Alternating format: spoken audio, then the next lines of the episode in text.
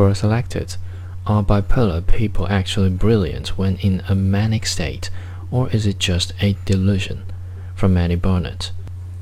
Oh boy, do I have a story for you. But before I was medicated for bipolar, my manic states were incredibly varied.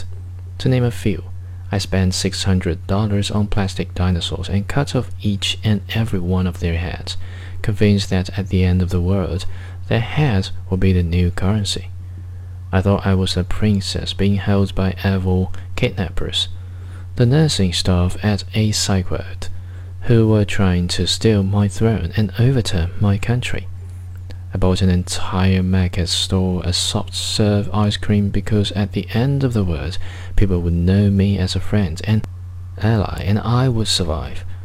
I will only walk next to someone or in a group because the government were watching which foods we used primarily and would separate us into camps based on the food.